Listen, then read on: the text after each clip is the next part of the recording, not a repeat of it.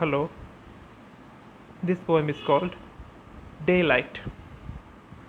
I ache now, but I know it will turn out later that I am living the best year of my life. Your uncertainties and soft silent letters, your raining sky bodies, cloud shy light. If you won't have me, it will be no rude shock.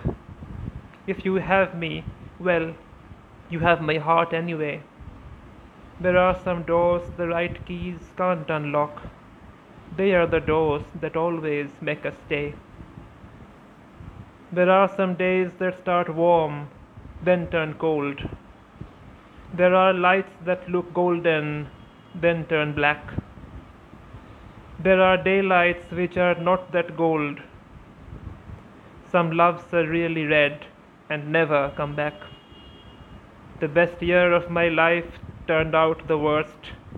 The truest of things, I guess, are the ones that mock.